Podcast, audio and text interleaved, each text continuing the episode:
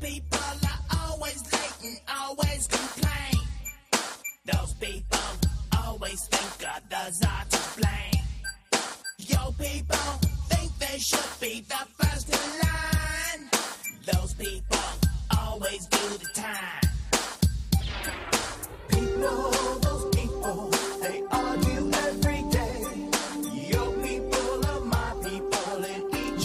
Hey there, welcome. We're going to start off as we always do, and thank you out there for checking out this episode of Those People, a podcast about people with people. As usual, I'm your host, Mitch Gayns. You can find me at Mitch Gayns just about anywhere on the internet that I want to be found. If this is your first time checking out the show, thank you, thank you, thank you. We are so happy to have you here. Those People is a show about people with people where we explore all the labels that others give us and that we give ourselves. So every episode we sit down, different guests, we interview them about their stories, their successes, their struggles, all the important S words, but most importantly, we kick it with them about the people who are involved. So if you love it, we love you to go out and go tell a friend. If you hate it, we hate you and please kindly shut the fuck up forever. I'm just kidding about that last part. But if you do hate the show for real, please shoot me a note at mitchgayns at gmail.com. Tell me what you hated. We might be able to do a little bit better next time. As always, I also want to take a quick second to remind all of you who do love the show, or just some of the people that we've had on the show, to please subscribe to the podcast wherever you listen. It really helps other people discover the show.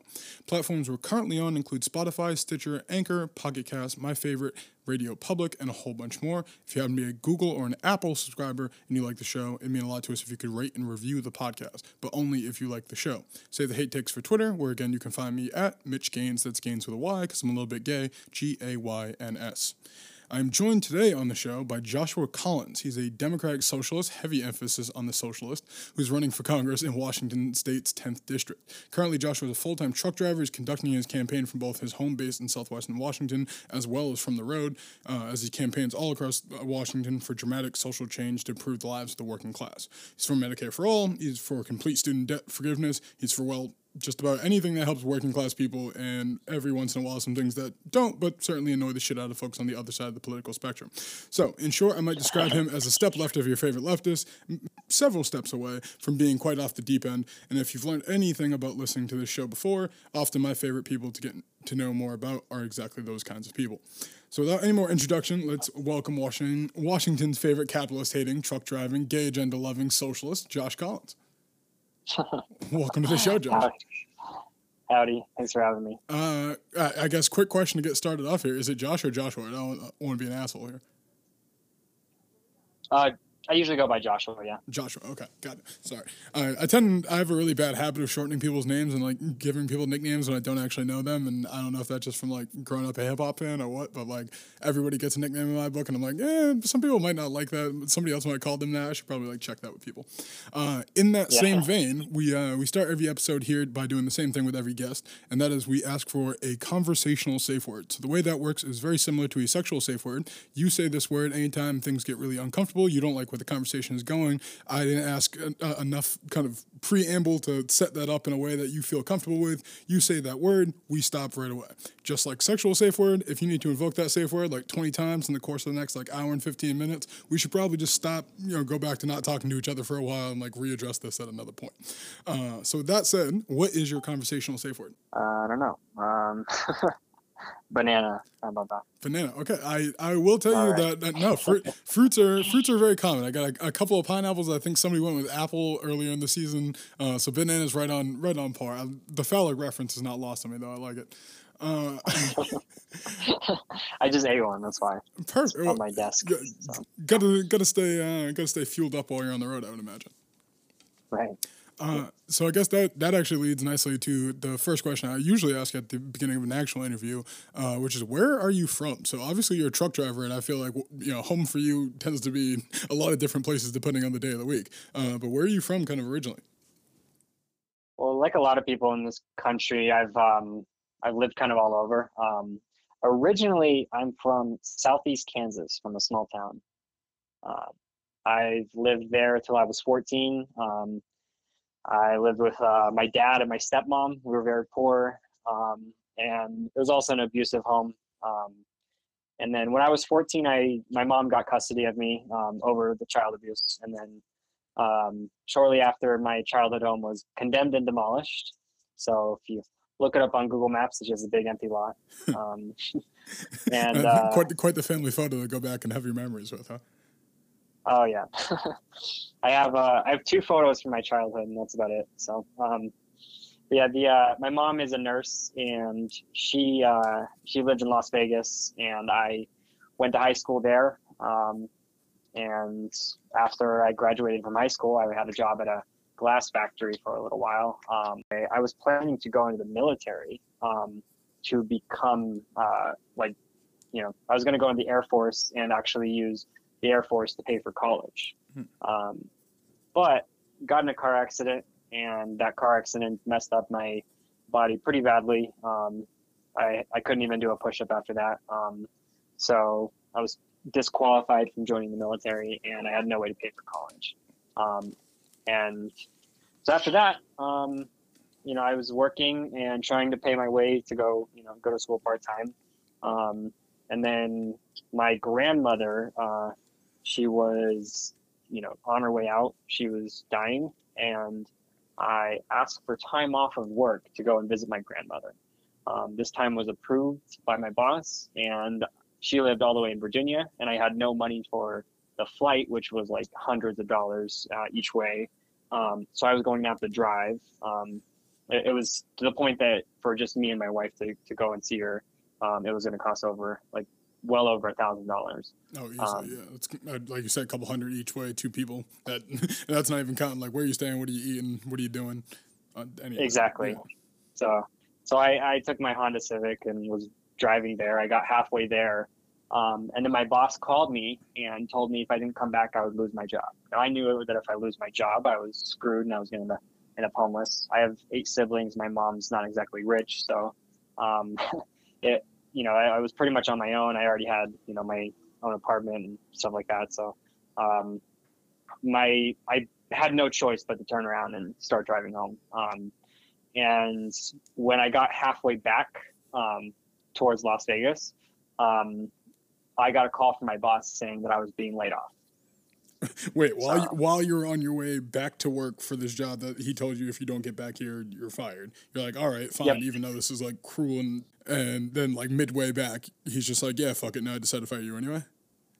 Yes, yeah, they laid me off. So oh technically, you know, yeah, they uh, claimed that they, um, you know, didn't that they were you know shutting down that section of the factory. Uh, they were just trying to, to, find a reason to you know let me go and hire someone at a lower pay. Um, and that's what they did. They laid me off, and I couldn't find another job that paid uh, nearly what that one did. Um, couldn't for the life of me find a full time job that paid more than ten bucks an hour. Um, so my only choice was to become a truck driver, um, and this is pretty standard for a lot of truck drivers.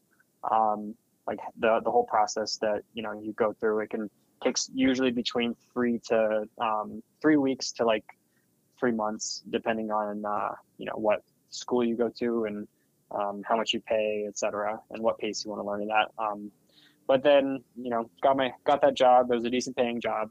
Um, I was already married. My wife that she had worked at um, Macy's, um, and her plan was to eventually go to school, but she you know decided you know if we both became truck drivers, we would make better money. So we both became truck drivers, and that was our only stable job that we could really, um, you know, get that paid a decent wage. So that's why I am a truck driver, and my wife is a truck driver as well. Hmm. Um, now we moved to Fontana, California for that short period, and then we got a job in Washington State that paid okay.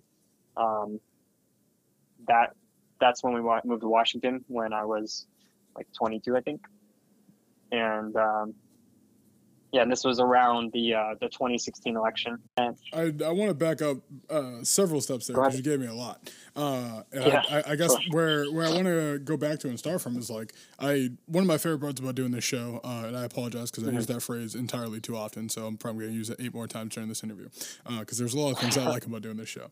Uh, but one of my favorite parts is kind of give a, a better understanding of what like youth is like other places in the country.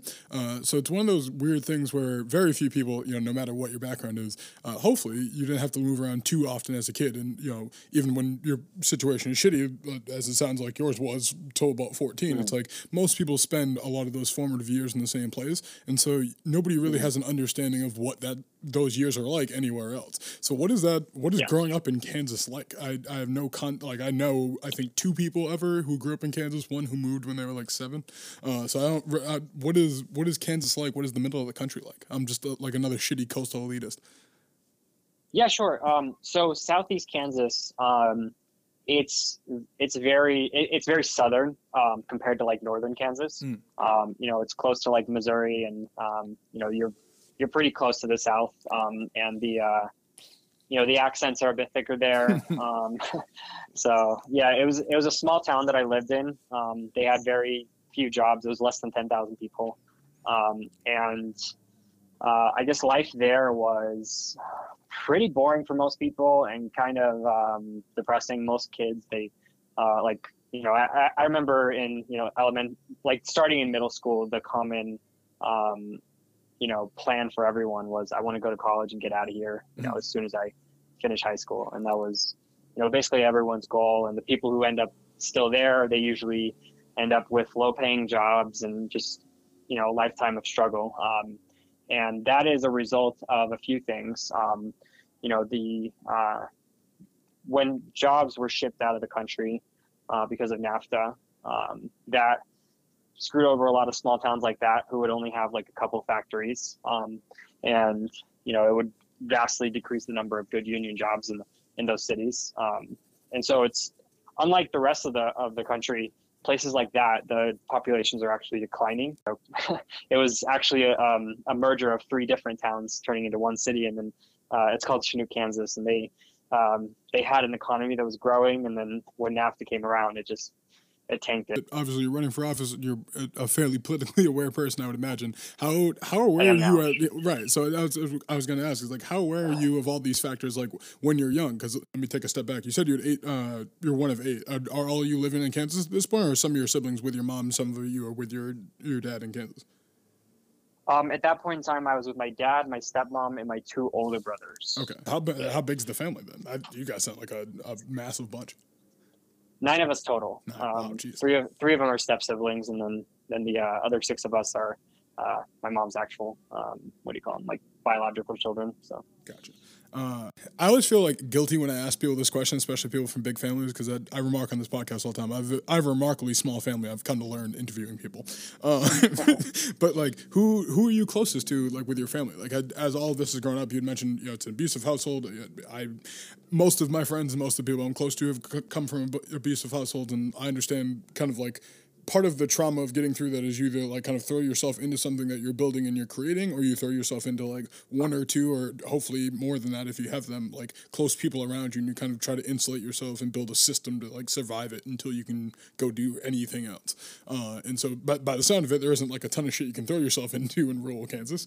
Uh, so I'm guessing like yeah. you're you're fairly close uh, with some of your siblings, and like what I guess what's your like circle like there? um, well, I actually don't really keep in contact with much of my family in Kansas. Um, Oh yeah, I imagine know- that by the sound of it.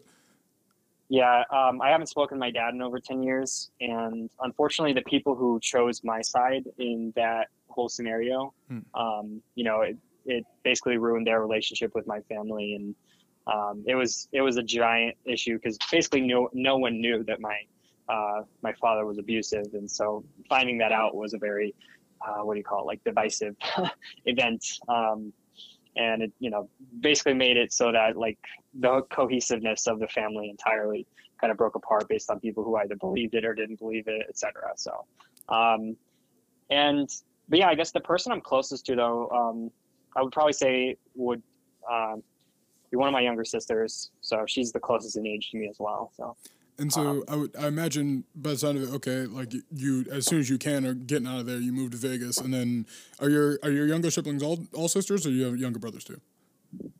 uh, I have uh, a younger brother and two younger sisters, and they're probably the three that I'm closest to. Yeah. and and so it's it's you guys living in Vegas, and so one of the things I'm always struck by is like men who are raised by women just turn out better. like if you grew up in a house with like three sisters and your mom, and like you just left your abusive dad, and like you have a brother who at, at least on some level like gets the shit that was happening. Like there's not a ton of toxic masculinity to like pick up from, uh, and you just Yeah. like you avoid a lot of shitty habits.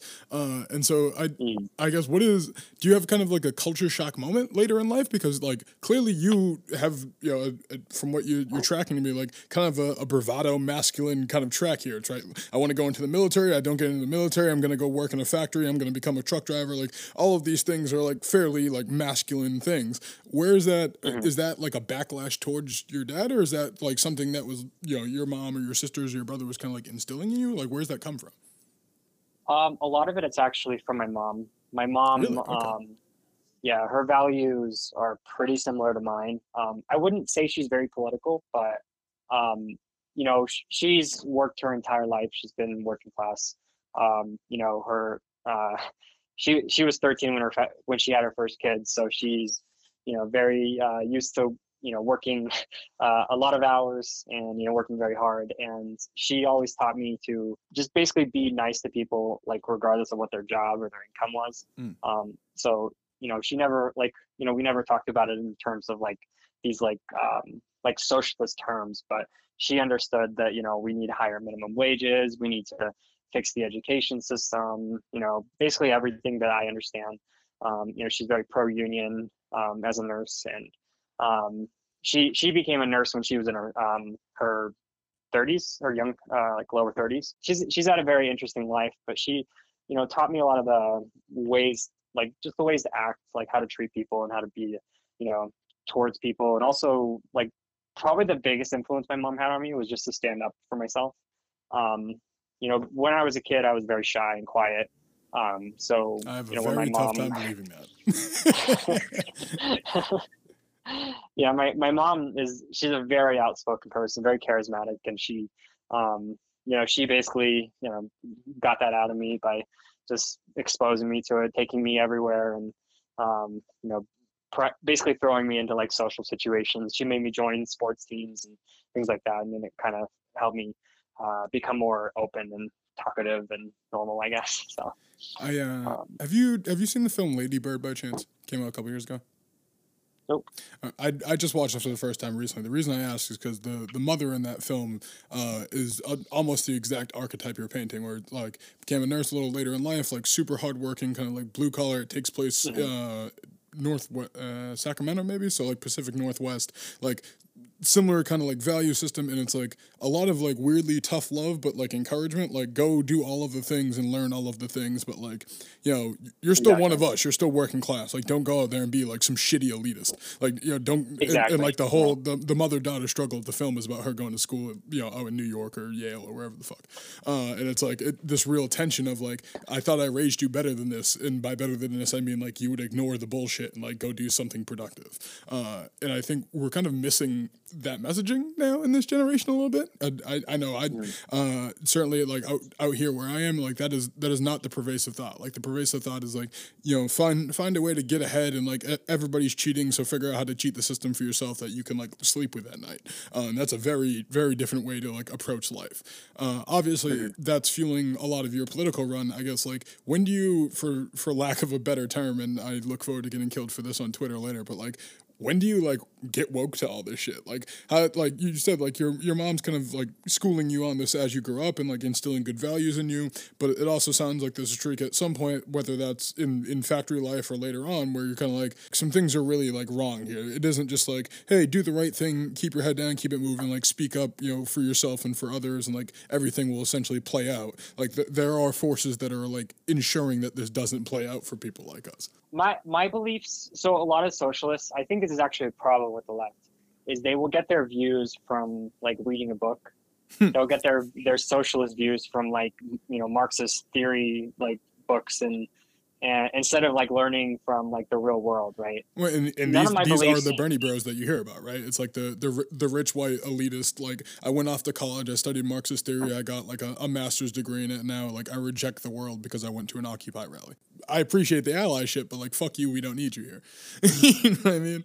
I, yeah, some of the some of those exist, um, and I think I think the prob like I think with any country like the the any like leftist movement um, to improve the conditions for workers has to come from workers. You know, it can't be from like it can't necessarily always be from just people that are entirely made up of you know college educated people who learned everything they know out of a book. A, pro- I mean, a protest can't be academic a, in nature, yeah. Exactly. And, and when um when I uh, talk to another truck driver, I know what they're dealing with, and I know their experiences, and I know like their sentiments before I even start a conversation with them. And I don't approach them, you know, saying, "Hey, have you heard about socialism and Karl Marx?" You know, I think that would you know and that is actually the way some people approach it. And it's and it's very like it, it's it's ridiculous to be honest. Um the way you should approach someone is talking about like wages and like living conditions. This is something i repeat all the time. Um, everyone is tired. Of their wages being too low uh, of, working very hard for a company that is soulless and doesn't give a shit about them. And then they're they all understand like their you know their bills are too high their rent is too high. Um, you know everything is just too expensive. They never get time off. They work too many hours. And those are that's a common experience for a working class person in this country. Um, and if you talk about that before you ever get to something like you know talking about you know uh, all these things like means of production and uh, you know whatever right? Um, like i think that's like where this has to start. You have to start a com- like start a conversation about like just educating people that like the system is flawed and the way you feel about yourself. A lot of that is to do with the actual system because you can be working 60 hours a week in this country.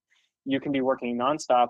You can be very frugal with your money and still get screwed over you can still end up homeless at that level. I mean i nearly it nearly happened to me myself. So um, so you know a lot of truck drivers experience that where they are working 60 and 70 hours a week but barely saving up any money.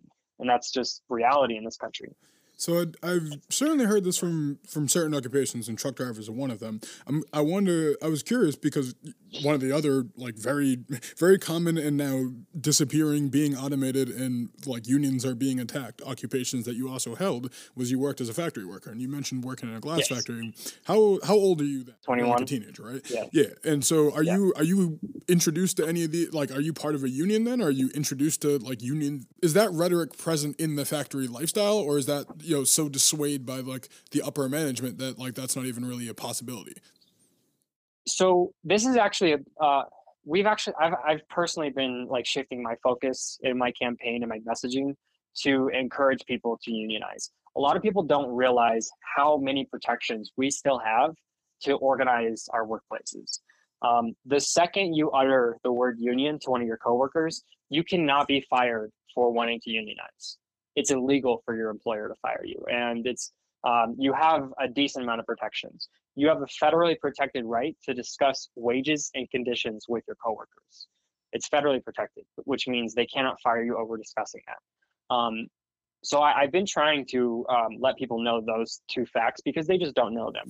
Most people think it's illegal to talk to your coworkers about their uh, their wages. They Well- think you're not allowed to. And I, I want to interject here just to say that like it, it has been my experience in a couple different like big box retailers and like other like larger corporate companies that like they think that because they put that directly in your training materials. Like you are told when you get that job, especially in a management role, that like if you talk to any lower level employee about their wages, about their position, about their hours, about the idea of unionization and about their benefits, any of these sort of things, that you will be fired. Like that is like expressly told to you.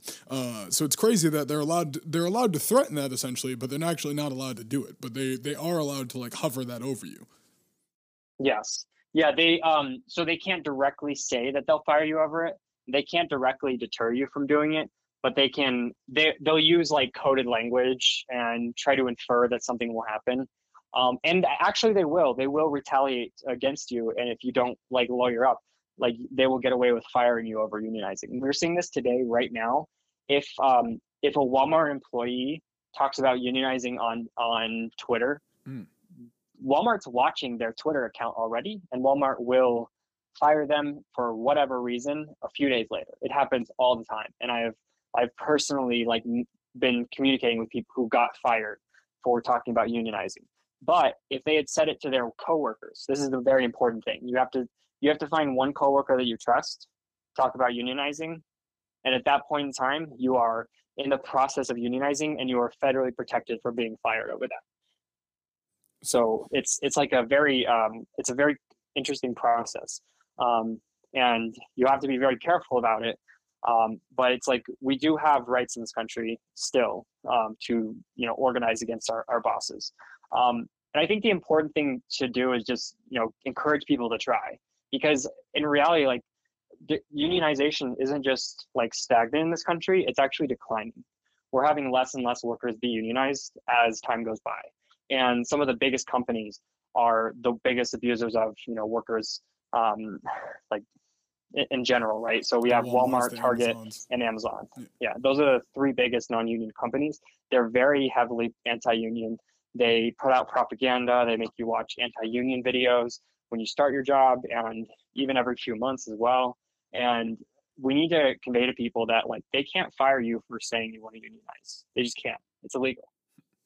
Uh, so the the story the story I mentioned earlier was one of those three. I just I'm not I'm not sure legally if I'm allowed to still say anything about that or not because I don't know how much time needs to pass. Uh, but yes, uh, exactly.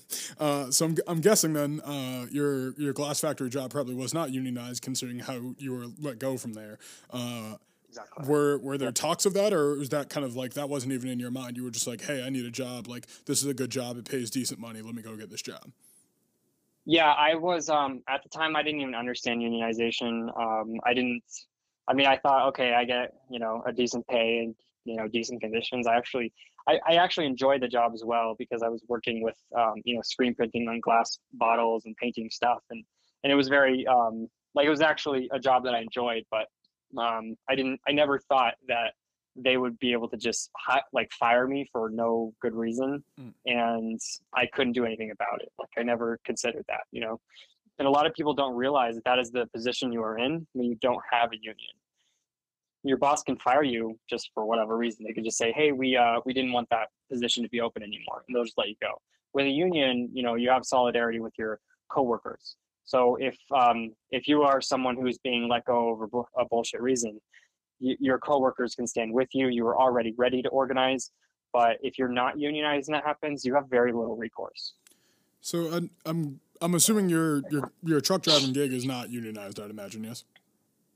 Uh, no, I'm actually uh, an owner operator at the moment. Okay, so that- I'm actually that- going to get rid of it. But yeah, That's what I thought. I, most most truckers I know are owner operators, so I was curious. Uh, one of the one, one of the reasons I asked is because like you were you were clearly a staunchly pro union candidate. Most of the things that I, many of the things I agree with your campaign on, but like one of the the most the more obvious ones to me is the I guess the pressing for more union protection and for more people and places to unionize. Uh, yes. One of the things I'm, I guess I'm, I'm curious about you in particular is like most people I know who are that pro union, A, are, are part of a union and have been for a long time, and B, work in a mm. profession that is like strongly part of their like core identity. You're 26, mm. like you've never worked in any profession long enough probably to have it be like a, mm. a strong part of your core identity. You mentioned yourself, like it's not like you like read it in some book somewhere. Who are all these people that you're talking to who are like getting these thoughts started in your head because th- this is still a r- relatively young age you're at you know 18 19 20 21 years old so where wh- who are the people who you're kind of like surrounding yourself with like who are the friends who are like the mentors Um, you know, I, a lot of it's people online. Um, you know, I do watch a lot of. Uh, I, lo- I watch a lot of political news shows on the internet. Um, and I have also talked to coworkers. I had a recent. I had a job a few months back before I bought my truck. Um, I didn't work there for that long. It was only like eight months, and I found out that they had used to be union, like way before I ever worked there, and uh, they were they got away with a lot of um, abuses of the workers, and the conditions were incredibly poor for that job. Um, and finding out that they used to be union and they and at that point in time they had had better conditions and better pay um, relative to today um, was very eye-opening um, because not only was I experiencing just really horrific condi- conditions, it, it was so you might understand like how like Amazon conditions are where it's not it's not necessarily that they're being like you know beaten or that everything's unsafe, but it's like they're they're forced to keep a, an efficiency that requires them to do things like skipping breaks, like um, like skip bathroom breaks and like yeah that the, type of the horror scenario. stories are crazy where like you see people like coming in with like specialty like leg wear and stuff to make sure that they can like stand and move in like certain like awkward positions no human being should be doing repetitive like all these like weird kind of contraptions like you mentioned skipping breaks sk- taking like uh overtime that isn't paid at overtime like there's a lot of kind of I, I don't know if you term them abuses or malpractices or exactly what, what the wording for them should be, but obviously uh, mistreatment, I guess. Yeah, yeah. I, I usually call it abuses and mistreatment. It's just treating people like they're machines. Yes, exactly. Which is the model the for a lot of job. larger companies now. It's like that. It, it is to roboticize the workforce until you can automate them away from it. Exactly. The job that I had, it was very physically demanding. Um, it was, you know, hand trucking things down a ramp into like uh, subways and convenience stores and taco times and Mm. pizza places. You know, it was delivering food product, which means it was it was very little driving and a lot of physical uh, movement. I was eating like a five six thousand calorie diet and still just you know staying really lean, right? So it was a very physically demanding job. And I was working 60, sometimes 70 hours per week. Um, and it was normal at this job for everyone to skip their lunches. And by that, I mean just completely work through them. And in the trucking industry, that's actually illegal for a worker to do. Hmm. You are um, you are subject to being fined hundreds of dollars, and the company is subject to like a like a you know five thousand dollar fine if their workers are skipping lunch breaks, um, like which are and it's entirely to, to make sure that you are not falling asleep at the wheel. It's it's a very important safety um, like The- I, I would imagine it's, it's similar to kind of how like how pilots can only spend X amount of hours in the air, kind of thing. Exactly. Yeah, that's exactly what it was. Um, and it, it had become normal at that workplace for everyone to skip their lunch breaks. And when I started um, taking my lunch breaks that were legally required, um, people looked at it as weird. And Like you were like a um, but- slacker. Exactly. Yeah. And that's just the culture that they promote. Um, and I had to like slowly convince like one person after another that not only are you taking a risk with your career, um, but you're also taking a risk with your life by skipping those breaks Mm. and not just taking 30 minutes to, to, you know, sit down and rest and, you know, eat something. Um, and, you know, I started actually changing the way people like actually uh, looked at the job.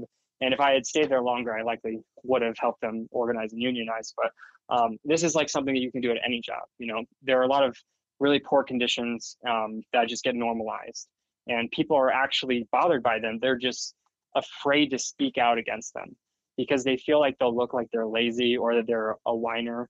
Um, but in reality, you're not supposed to have your job as like your top priority in life. You know, like yeah, sure, work hard and do your job well and take pride in your work, but at the same time, it's like you know if you can't um, if it's burning you out so hard and putting such a high burden on, on your on your body and on your mental health, etc., then how are you supposed to have a life outside of work? And that was that's very common for a lot of jobs like that.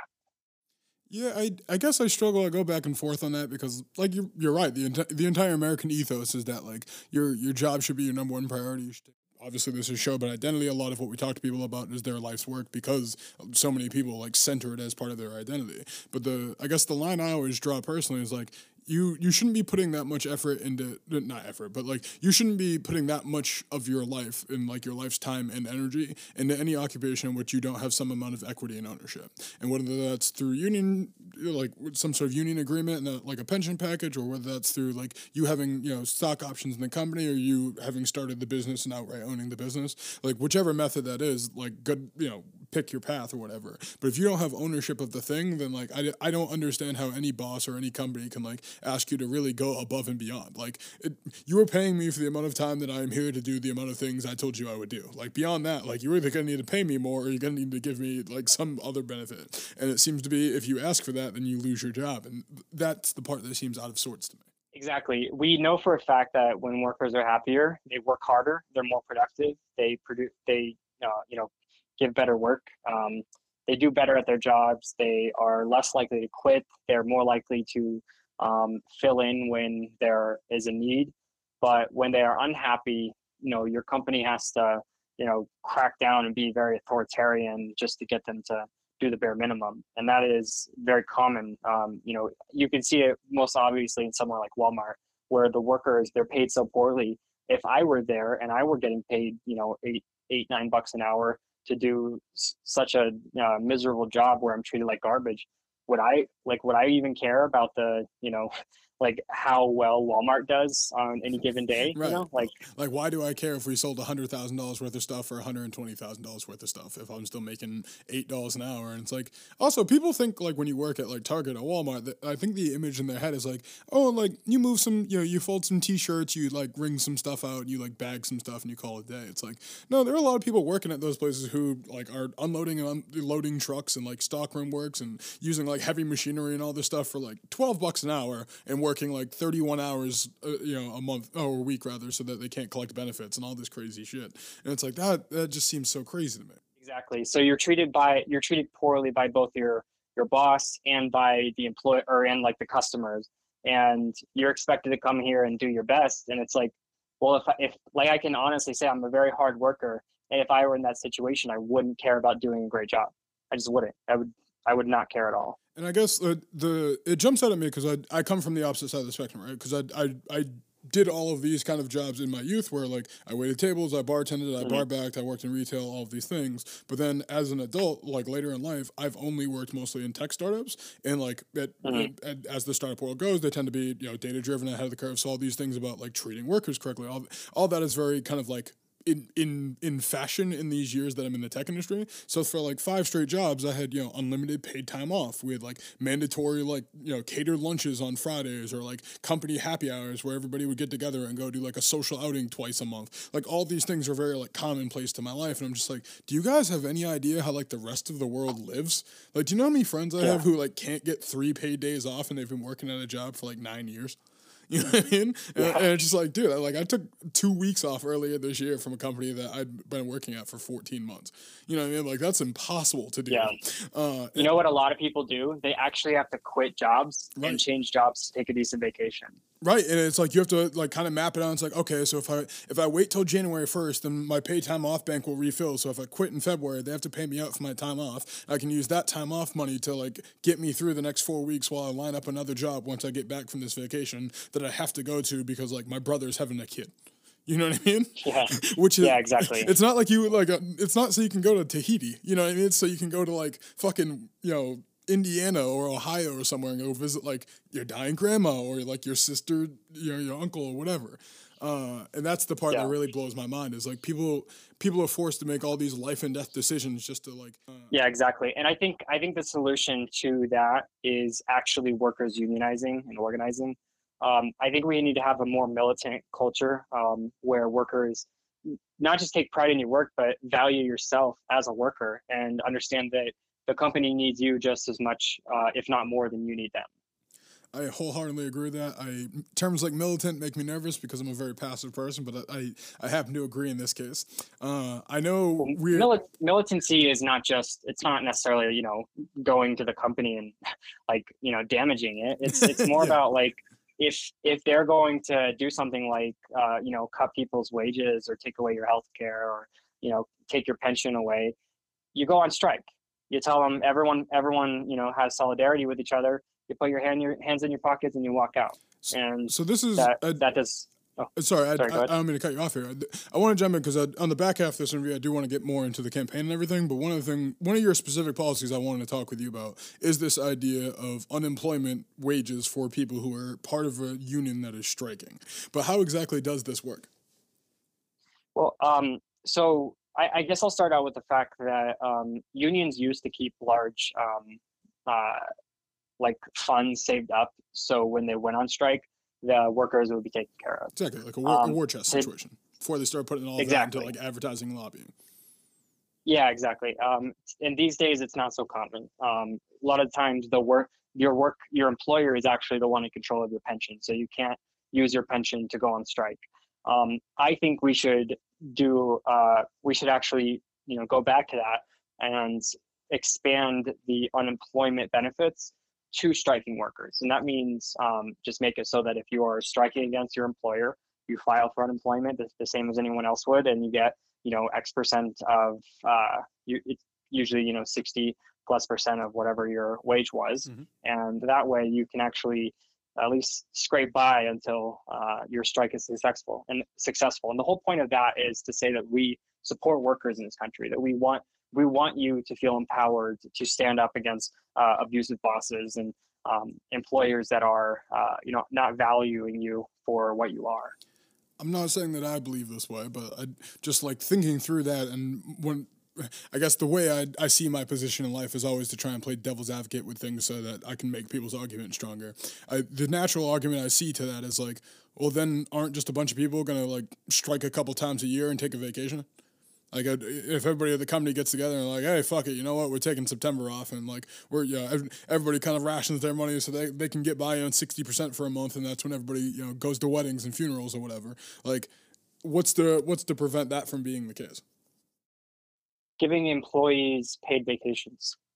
They wouldn't need to. Uh, fair. Um, and I yeah, I mean very here, simply, here. there's a there's a burger a burger place in Portland that I'm a big fan of. They um, they organize, they unionize, and it's just it's a fast food restaurant like any other. And they came together and said, we want higher wages, we want paid vacations, um, and the whole purpose of it is the their employer tried to fire someone for being pregnant. Just hmm. They got pregnant and they tried to let them go. Um, and that person, that woman would have lost her health care. She would have lost, uh, you know, the ability to, you know, take care of her child and get by. And, um, you know, the workers came together and said, we're not going to take that. And just recently, um, you know, months and months down the road, they went on strike for paid vacations and they won. They got the paid vacations and they just go back to work happily and continue doing their job the way they should be doing it. Um, and it's like that's the the culture I think we need with a lot of workplaces. I mean, imagine how much better life would be for all of these people who, you know, many of them go decades without vacations because they can't afford it. If they could just take paid time off a few times a year when they need to, um, I think that is a big part of getting a healthier work-life balance in this country towards having healthier communities that are, you know, more um, happy in general. I think happiness is a very important thing to to worry about in our country. And right now, um, if you are someone who doesn't take vacations, who never who never has time to just breathe, um, you're very unhappy. You're unlikely to be very active in your community. You're you're unlikely to volunteer. Um, your your family life will be worse. I mean, there are a lot of negative effects of not uh, giving benefits to workers, and that's why I think we need to demand things like paid vacations, like you know paid sick leave and paid maternal leave, and yeah, etc. You're uh, you're not going to find a lot of pushback from me on that. So I there are a couple other things I want to run through real quick before we get through the first half of this. Uh, one of the things I don't get a chance to talk to a lot of people about, uh, and clearly you did this at a very young age. I guess I'm just curious, like. Your wife is also a truck driver. She seems very. It seems like you guys are very aligned. You speak of her very lovingly. Like, how did you guys meet? Like, when in when in this insane timeline of like moving across like five different states and changing jobs, you know, every year and a half or so, and like abuse and people dying. Like, where where did you find the time to like meet this woman, and like how how did this all come together? Okay, well, um, we actually went to high school together in Las Vegas. Um, you married your high school we sweetheart. Were, That's adorable. Sort of. Um, so I. oh. so she was actually um, much taller than me. She was like five ten, and I was uh, I was too um, like nervous to ever ask her out. And then I shot up and you know six feet tall and I asked her out. Ever since then we, we got married. So right after high school I shot up. Wow, wow. I yeah. on the one hand that's really adorable. On the other hand I'm just like, ladies, can we can we please respect short men? Like there are good ones out there. I'm sure Joshua Collins would have been a great man whether he was five five or six feet. Yeah, I feel pretty goofy about it now, but you know. uh, a couple other, I guess, like lightning round things I want to run through real quick on the back half of this. Just fun things I like to ask everybody. Uh, who was, or rather, what was your first vice or like bad habit that you had, and who introduced you to it? Just in general in life. Yeah. Ah, video games. I used really? to play. Okay. Uh, yeah, I used to play League of, League of Legends, um, just nonstop. okay. uh, I mean, there's yeah. th- there's no way to play League of Legends stopping. you know what I mean? You, yeah, you exactly. either play League or you don't. All right. yeah, one of my friends at school actually showed it to me. After that, you know, I spent ten years just sinking so much time into that game. It was, yeah. now I don't play it though, so I, I, I don't have time to anymore. League uh, League of Congress is in your future. Don't worry. So, uh, yeah, right. And the I, I guess this is you you touched on this a little bit, but I'm always curious. Like, what was your decision on like going to college versus not going to college? Because it sounds like you had originally wanted to go to college, you wanted to leverage the military path to get there, uh, and it sounds like you've done quite all right for yourself, like not going to college and figured out most of the things that I learned in college on your own and saved yourself ninety grand in the process. So, what was that decision like for you? Well, I was I was going part time when I became a truck driver. Like when I got laid off, Mm. I became a trucker. Um, and I had to drop my classes and become a trucker. So um, I never really looked back just because I, I don't know. I think there's a lot of jobs that like pay decently, and people kind of discount the blue collar industry, but there are a lot of really good jobs. Even if I wasn't a truck driver, I, would be aware of a lot more jobs that um, you know have decent wages that I could do. Um, and my you know my wife is considering if um, if she doesn't uh, decide to run for office, she'll she's going to go to school and become a welder, which is a like a certification process. And.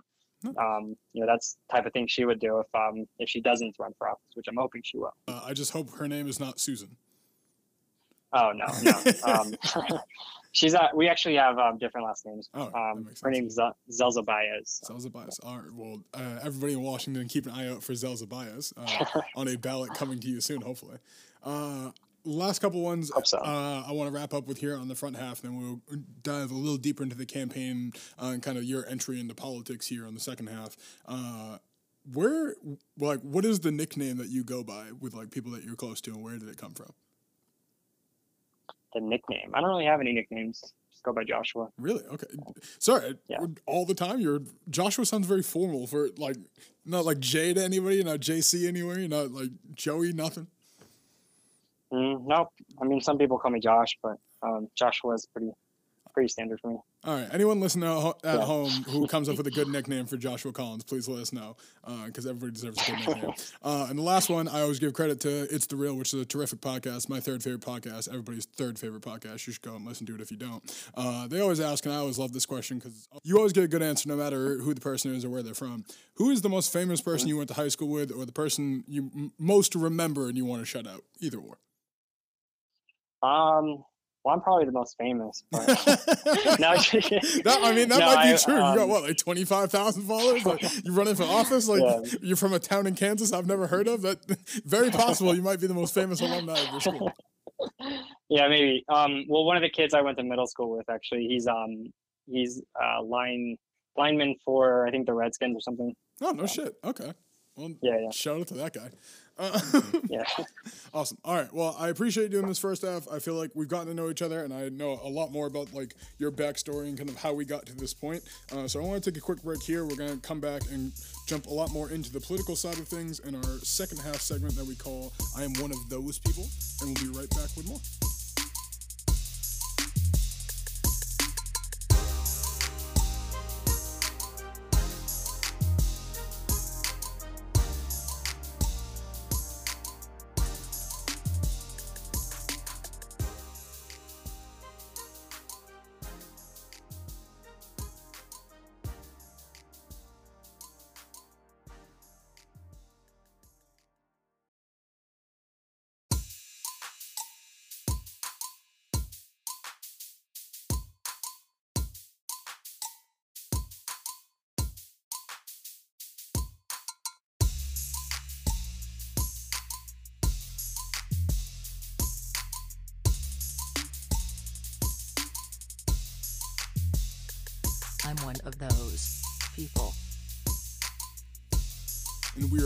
We're going to dive into the second half of our, interview. I'm one of those people. Uh, so, obviously, this entire second season here, or might be the first season, depends which order I release these. I'm still working that out.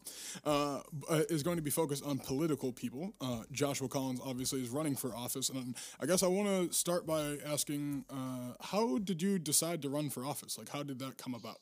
Oh, um, well, I was I knew I was going to run for something after watching the Bernie Sanders campaign. Um, I thought I was going to do something like a local office. Um, I wasn't really sure. Um, then Alexandria Ocasio Cortez happened.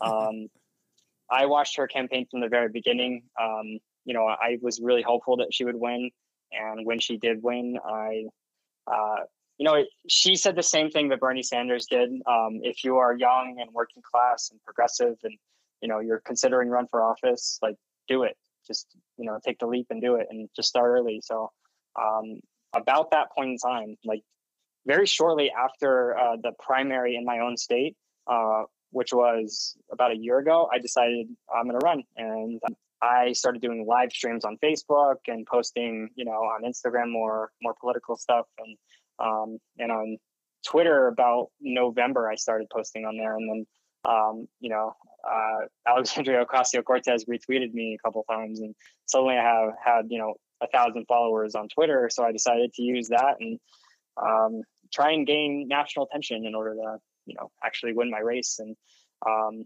and basically if i didn't get the traction that i did i wouldn't have run. I would have dropped out. Um, but because i did um, and i was able to start fundraising from purely online without a lot of connections I, um, you know i went all the way with it and filed and started raising actual money. And here we are $32000 over a thousand volunteers um, you know over like almost 30 million impressions online from the things that i say every month. And you know it's just it's been amazing so, so I, i'm curious obviously this sounds like you're obviously very inspired by the, the Sanders AOC kind of wing of the party. You very openly describe yourself as a democratic socialist. Often, sometimes it's just an outright socialist. What, like, where, when did you decide to kind of identify yourself that way?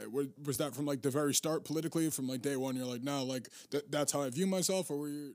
I find that a lot of people on that wing of the party start out as independents of some sort, and then eventually kind of find themselves in socialism. Uh, yes, I was very. Um, I, didn't like the Democratic Party. I still have my issues with it, um, and I called myself a social democrat um, because that is. It's very similar to a lot of the policies I hold, um, but the difference between a social democrat and a democratic socialist, um, it's about your ideology and you know where you think um, things should, uh, how far things should go, and I guess a social democrat does care about the uh, needs of corporations to some extent, and a democratic socialist says, no, the only thing that matters is the people, it is the workers, and it is you know the um, the society as a whole, right? You know, I was an independent, and uh, I never thought I was run as a, would run as a Democrat, um, but running for Congress in my district, you have to. There's just no no other way to win. so, um, that is yeah. that's actually something I've asked pretty much every candidate I sat down with because it sounds and a lot of them, like yourself, are fairly left wing. Uh, Bree Kidman, who I interviewed earlier this week, actually uh, is very much looking forward to your episode. So look forward to them hearing this. Uh, but w- one of the questions I always ask is like, then like what what are the the forces at play that make that so? Because i'm i'm very much one of these people where it's like i i refuse to buy into either party because i i feel like i'm giving up too much to to be a member. So i guess what leads you to feel like you had to join a party to be able to be relevant and there wasn't a way to run as an independent third party? Because i do feel like that's a big part of the problem with our system is like you there there are people joining both sides right and left who are joining the democratic and republican party who then like traditional democrats and Republicans look at it and go, well, you're not one of us. So you either need to conform to this party or you're going to be constantly fighting for your voice and your space in it. And I don't know how much better that is than fighting from a third party with, you know, less support perhaps. Yeah. So, um, third parties in general aren't taken seriously, um, and they have a lot of the same flaws as uh, the Democratic Party does. Um, you know, I've actually had uh, Green Party members who have um, you know disavowed me just because I'm a even though I'm farther left than them, I'm more progressive. I'm um, you know I'm better on the issues than you know and even most you know Green Party candidates. I've had a lot of people in the Green Party that simply because I'm running as a Democrat, they disavow me, they oppose me, they you know talk trash about me, and you know that's something that I just think is fundamental is going to be you know common in any party. Um, in Washington State, um, we have uh, an, a jungle primary where it's everyone against everyone, and the top two advance to the general. Interesting. Um, okay. Yeah. So being a Democrat is as easy as putting a D next to my name. Now, the difference between running as a Democrat and independent in the state is if you run as an independent, you're way less likely to even get consideration from the less uh, informed and less active voters. But when they see two Democrats, they actually look into you.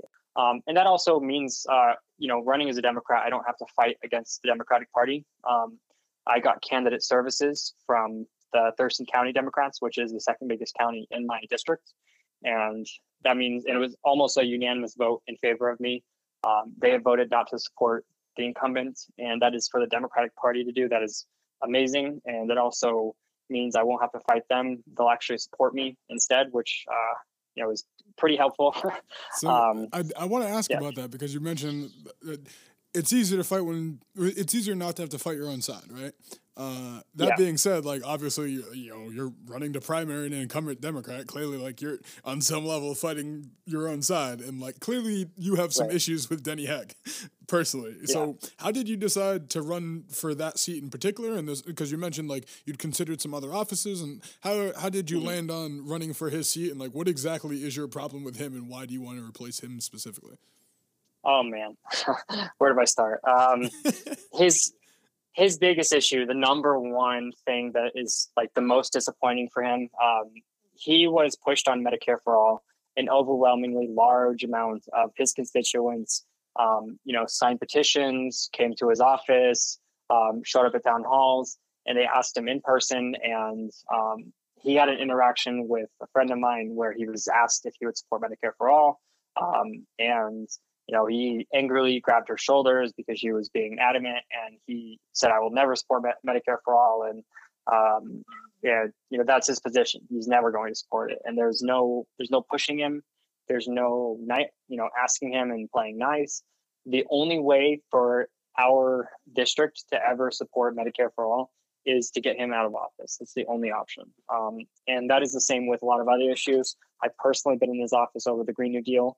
He does not support it. He will not support it. He has a financial interest that is against the Green New Deal. Um, you know, he takes money from, you know, every every industry you can think of, um, especially the financial industry, who have a vested interest in keeping, um, you know, continuing to like develop and uh, invest in fossil fuels. And so I, I don't think um, I don't think there is a path with my district that doesn't involve getting him out of office. I feel bad asking candidates this because it's it feels reductive on some level, but like you're obviously not going to be able to get everything that you want done, right? Like we're, we're not going to in, in your two year term solve racial justice, also get labor rights, also get rural broadband, and figure out the Green New Deal and like clean energy. Like mm-hmm. there's a lot of things on your agenda. So when it comes to like prioritization, I less about like what issues do you prioritize but more about like how do you make those decisions like who who are you listening to how do you make that decision up you know if if you know there's only really realistically maybe five maybe less than that issues you can really address in a term while you're there like how are you how do you how do you decide what comes first and what's highest rated for you or is that kind of kind of be dictated by the coalition once you're in office I disagree. I don't think you can only focus on a couple things. Um, I think one important thing to remember is just like Alexandria Ocasio Cortez, um, I will not be spending, you know, 80% of my day fundraising, Mm. um, just like I am not now. Um, all of my fundraising is coming from online donations. Um, and, you know, we've outraised most grassroots candidates in the country. Um, while I'm in office, that will be the same. I'll be able to commit all of my time, all of my effort to, uh, you know, fighting for the issues that you know I I'm being sent there for. On top of that, um, you know, the most the biggest thing about getting one of us into office, right, uh, a progressive who is you know willing to fight for everyone, is that instead of using my platform to try and calm down the base and tell people, you know, uh, what can't be done, I'm going to, you know, push people and help, you know, get the movement going, right?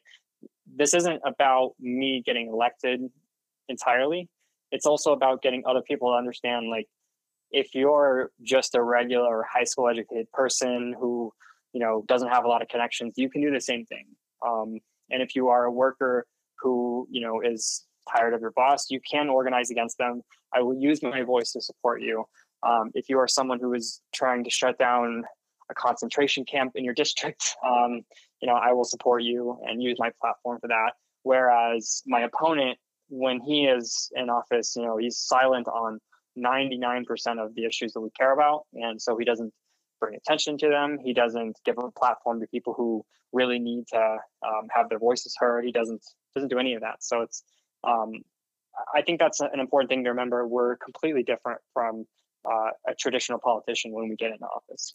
So I, I understand that part, but you still run into the issue of like so you want to hear and listen to and like be able to respect and help as many working class people as you can but those problems Yeah. are all different right? So like if day one in office like you you know you have an issue where you have a, a community and you know one county that you represent that is going through an officer involved shooting and there are all sorts of racial dynamics at play but you also have you know an, an elder community two towns over that is uh, got people dying by the day because they can't afford medicine like how do you figure out like how do you allocate resources? Like how do you make that I guess like th- that's more of my question is like what is your like prioritization method?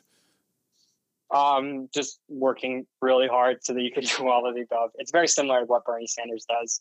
Um, you know that that man is everywhere. He is all over the place, and um, you know even like Elizabeth Warren, she's she's very similar, um, and a couple other the candidates where they are constantly, you know, helping people, bringing attention to things, and you know actually helping people solve the the problems that they're dealing with.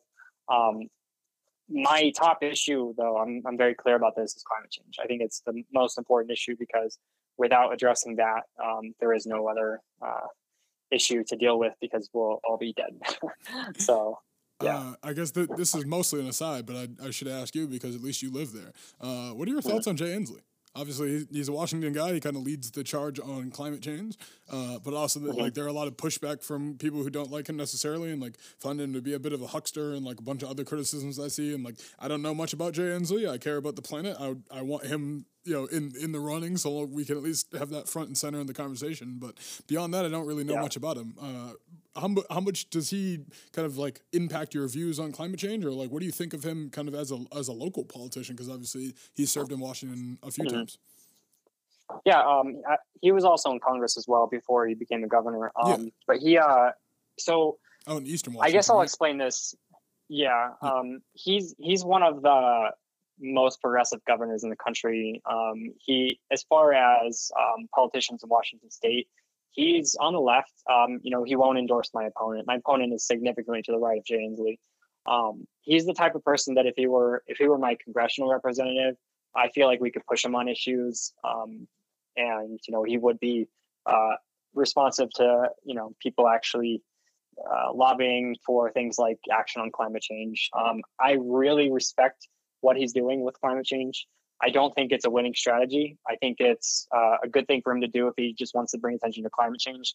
But if you actually want to win a, win a presidential race, you have to bring attention to all the issues. And his, you know, policy on on uh, climate change is pretty good. I mean, I would, of course, go farther left than he would, but um, it's um, so. I, I guess my my I don't really have any complaints about him because what he is doing is, uh, you know, a noble cause. That's fair. I, I, I mostly view it the same from the outside. I agree with you. I, Yeah. I don't think it's how you win the presidency, but I also think it is how you make whoever does win the presidency pay attention to climate change uh, and possibly Exactly. get yourself a job running some sort of special council or something. So uh, I think Yeah. that's good for him. Uh, I guess I've, I have two more hard hitting political ish things I want to talk to you about, uh, and a couple quick things, and we'll get you out of here. But one of the things you just Okay. brought up there, uh, which is very near and dear to my heart as a, as a self described centrist, you are very far left on the political spectrum, very proudly so. Uh, Yes. I I very much believe uh, in a lot of those ideas and those visions. Uh, I guess my view on it is it is good to have people and roles throughout politics. I guess I can say more generally that push the furthest left agenda possible, so that we end up with actual change that comes more center left. You seem more adverse to that compromise, and I can't tell if that's like deep to your core or if that's more for the sake of having the arguments be genuine so that we can make as much progress as possible. So when it comes to something like say student loan debt forgiveness, right? There are people who like mm-hmm. the far left position is forgive all student loan debt, period. I Yes. as someone with plenty of student loan debt, plenty of friends who have student loan debt, plenty of people who have degrees who they can't do anything with, mostly agree. Okay, cool. I'm on board with that.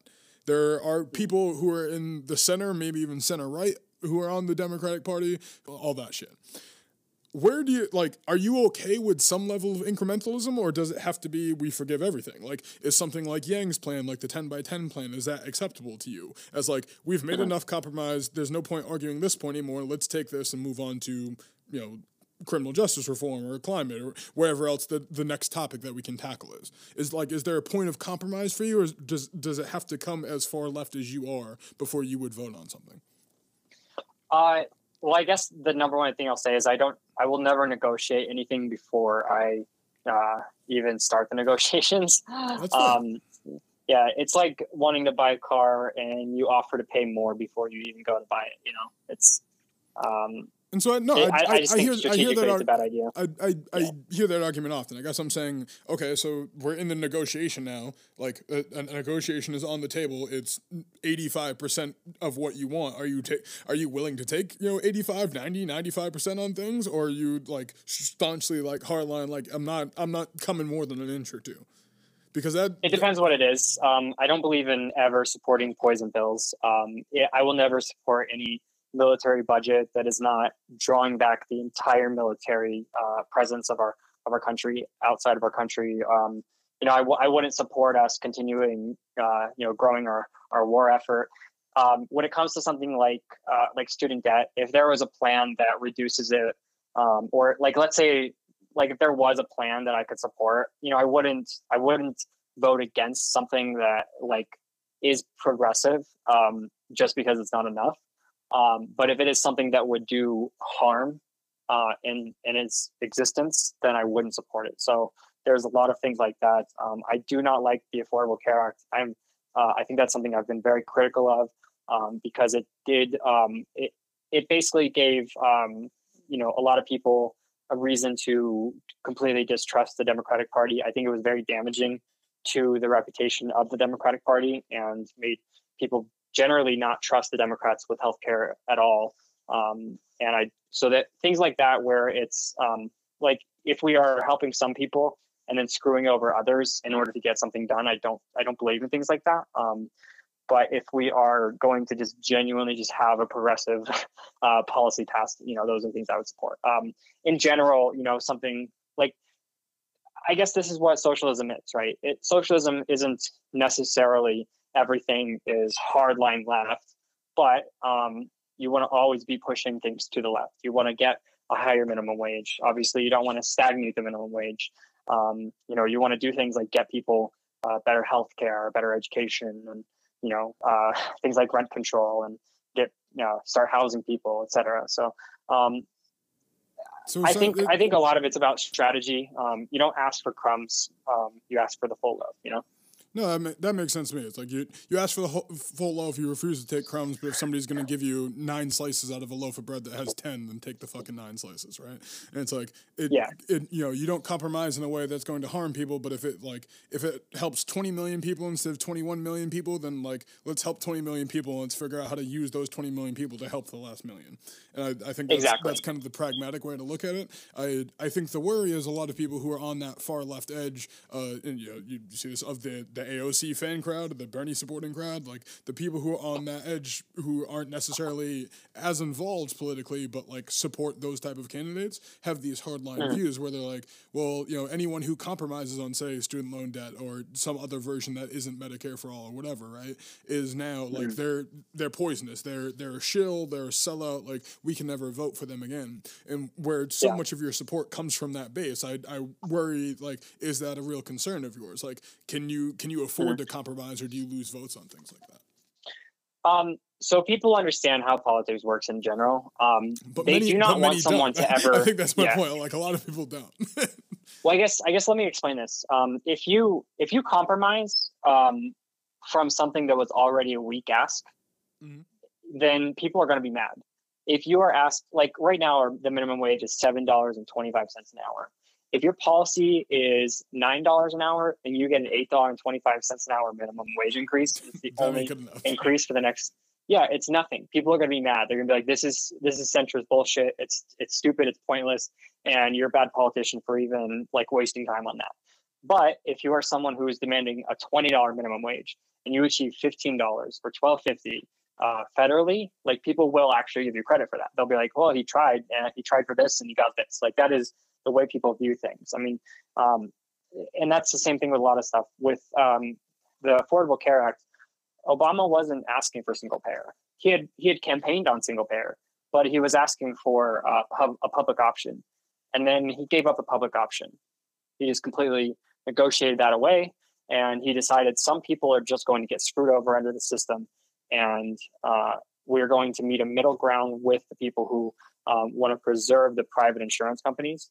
Um, and something like that, I think, is politically stupid. I don't know what else to call it. I always say this: it, it pitted the needs of the, the, poorest people who, you know, were able to qualify for Medicaid um, against the people who were, you know, lower middle class who, you know, either had to choose between a fine or really expensive but useless health insurance. So something like that like loses you support permanently. It's very hard to get those voters back on your side. Um, and you couldn't get doctors, you couldn't get coverage. Your um, your copays and deductibles are very high. Um, what are the chances? you know exactly right. Um, and you're how are you supposed to trust someone who's not going to say, "Hey, we're going to completely reform the system," you know, mm. um, and give you guaranteed insurance with no copays and no deductibles, right?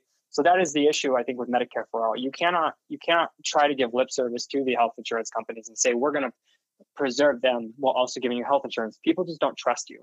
I don't think you're, it's a winning strategy like electorally. I don't think it's a winning strategy, um, you know, legislatively. Um, and I think in general, you know, you should demand more, demand a better system that is actually what people want, right? You should you should at least demand, you know, what you what your goal is, you know. I, I would largely agree with that. Uh, my my last, I guess, politically based question for you here uh, is something you touched on a few times throughout this. So I wanted to loop back to it, uh, and I, I, guess this ties in nicely with what we were just talking about as far as like how you either grow or lose support. A lot of your supporters so far, like you have a, a large national uh, not like you, you know you're not a celebrity, but like you have a large national following. You have a lot of national support. Uh, how did how did you know? Obviously, you're running for a relatively localized race, obviously in a in a, a state rep seat, and so like how do you how's that balance for you? Like, do you do you have the same kind of recognition in Washington that you do say like you know on the internet or across the country? The, the hype is real, but like, do you feel that at home at all? Like, do you have that same hype back in Washington? Right. Um, so I guess I'll explain it this way. Um, we have well over a thousand volunteers, um, and you know hundreds of them are in districts, um, and that's people who are particularly active. And then we also have people who will show up on a moment's notice just by getting an email. Um, that is all just from online. Um, you know, we very soon we're going to ramp up the campaign, but at the moment, um, you know, we are fundraising from people all over the country, and the majority of our donations do come from in-state as well. Um, like the most common state is is Washington for our donations, but um, when I do show up in person to a political thing, it is helpful that people already uh, know who I am. They already know what I'm about, so I don't have to go through that entire explanation. Um, especially and, limited time, right? Like if you only have ten minutes to talk, it's nice that you don't have to waste five minutes of them being like, "Hey, here's who I am." Exactly. Yeah, I did. Um, I I did something with the Democratic Party, and I had never been to any of their meetings before. Um, but most of the crowd was already following me, mm. so they had already told each other about me, and they already. So basically, everyone in the crowd already knew what I was about. So when I came up and gave a speech, um, and asked for their support. They voted almost unanimously, not because the speech was amazing, but because they knew that I was, uh, you know, staunchly progressive. They knew I was genuine and um, you know, grassroots funded, et cetera. So that's that's kind of how it's materialized in the real world. When um, when I need to, you know, access something somewhere, usually have some sort of connection that I've gained from online uh, in the real world, and you know, I understand that. Um, you know, I'm not going to get a bunch of votes from, uh, you know, campaigning online, but I will get volunteers and money, which is, you know, very necessary for a campaign like this. I would agree. Uh, we'll we'll run down some of the the last questions here. Uh, they're a, a, little lighter, a little looser for you. When did you know like this was for real? Like I made it. This is what I'm about now. Like this is a movement. This is something like I. This is going to be part of my legacy for better or for worse. This is going to be a big part of my life. Like when did that click for you? Because you, you had mentioned there were a point where you were like, hey, like this isn't even really for real. Like I'm probably going to drop out if this doesn't like you know go super well pretty early on. So like what was that moment where you're like, oh shit, like okay, like let me ramp up the campaign. Let me go figure out like the rest of my life. Like there, there's a good chance the next couple of years of my life are going to be spent in DC and like doing other things. Um, you know, uh, I had a very loyal following on Facebook um, for the last year. Um, when I got on Twitter and passed my following from Facebook on Twitter within a couple months, um, and then I filed for my election. You know, actually, that was it. When I filed for my election, people actually donated. I was quite frankly shocked. um, yeah, my my first month, you know, we raised like fourteen thousand dollars, and we've uh, so it was a very quick uh, burst of a lot of donations. So, uh, you know, when we started taking volunteer signups and people started signing up, it was uh, that was that was it. I mean, it's just people actually taking interest. Um, I, I know what it's like to ask for help with something and get people to believe in you, and you can't really make, convince them. And whatever I did, it struck the chord, and you know, people signed up and donated the way they uh, need to in order for me to win. Um, so that that was the moment, yeah, basically back in March. So I think that was a very eye-opening moment. People were interested in the uh, a socialist truck driver with um, far left policies, I guess. So. It's definitely a headline that will catch your attention. That's for sure. Uh, oh yeah. let me uh, right. let me ask you this: who who have you met? Because obviously this is a show about people. Like who have you met doing this that's really like changed your life? Like during this process, where you're like, hey, like I knew this was gonna be cool. I was gonna meet a lot of people. I was gonna do, you know, I was gonna talk to a bunch of people, push a bunch of things. But like, is there one person that you've met kind of throughout this process that's you know really stuck with you and been like, oh, like this changed the way I'm seeing this? Um, yeah, Paula Jean Swearengin. Okay. Yeah, she's um she is a candidate in West Virginia. She was in that uh, documentary on Netflix. Knock down the house. That's it. Um, yeah. Um, she she was on my Facebook friends. Um, and she just started giving me advice and um, you know, telling me things not to do because people give you a lot of bad advice. Um, and you know, she basically told me to stay myself. Don't tailor my messaging to what other people are telling me not to say, you know, say what I think and just be honest. And that's that's really it. She's probably been one of the biggest influences on my campaign. Hmm. Uh, I always ask the inverse just out of curiosity. Is there anyone you've met doing this that made your life worse? like, is there anyone you met? You're like, fuck, I really wish I didn't do that. uh, yeah, there have been a few. Um, I don't want to name them though. Um, it's an interesting thing though when you're when you get a following like this. Just just saying someone was mean to you can get them to be like harassed. So like even if I had an argument with someone I largely uh, you know think well of, people will start like being incredibly mean to them and rude to them just because they're defending me, right? And it's so it's something I do have to be careful about ever like naming you know my uh, my opponents. You know, I, am cool with everyone trashing Ben Shapiro, but if it's someone who's like in district who I just disagree with some things um, on, I guess you know I, I don't want to send the army at them. I guess. having uh, having been the recipient of the Josh Collins army once or twice in my life, I can fully relate. Uh, oh really? Oh man. yeah, I mean, I, even I, just res- responding to me sometimes can get people mad. So. I'm I'm yeah, a censor shill and, and proud of it, and your, your following doesn't take kindly to my type.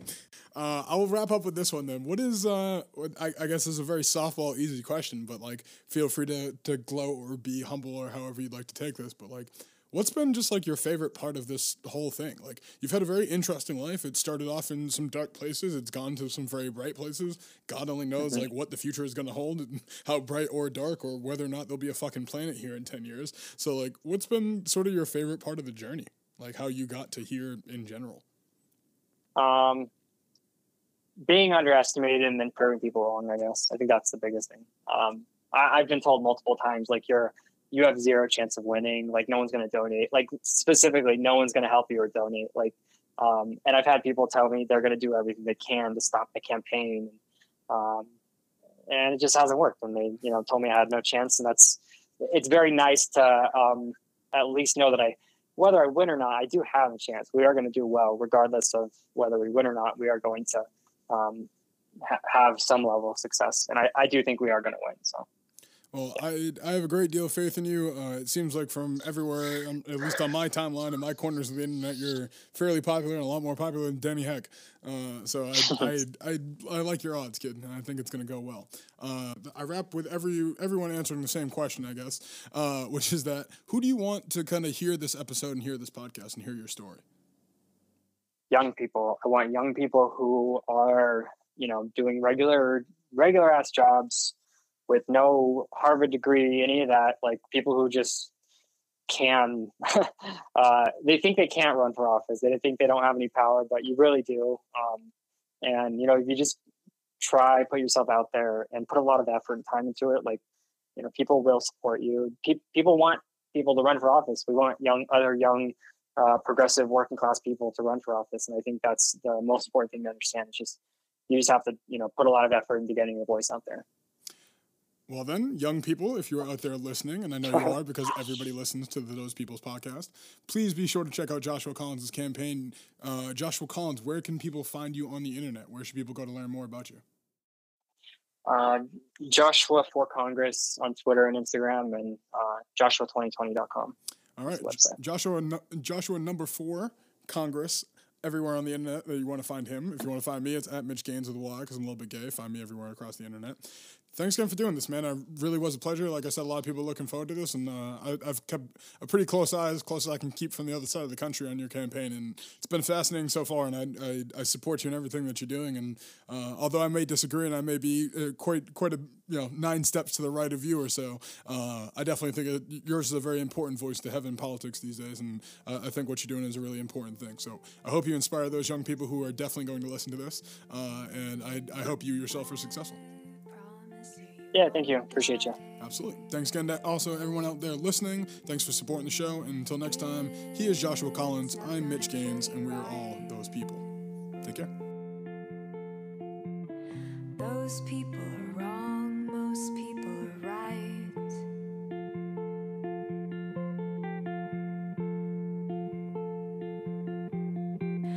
You don't have to want it so bad.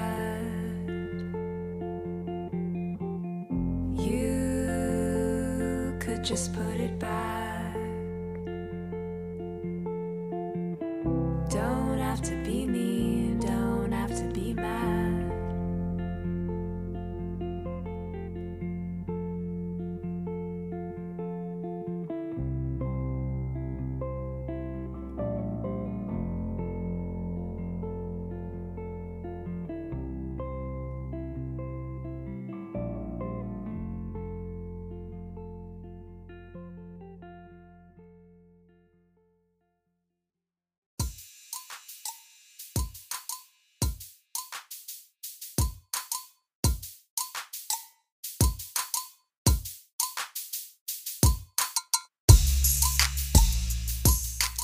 quick housekeeping notes here after the episode. If you enjoyed the episode, please, please, please rate and review the show wherever you listen. Really helps other people find the show, and that's sort of essential to us being able to do a second season. If you really love the episode, or you just want to support the show, you can also buy one of our political people t-shirts or some of our other merch available on our merch page at mitchgayns.com.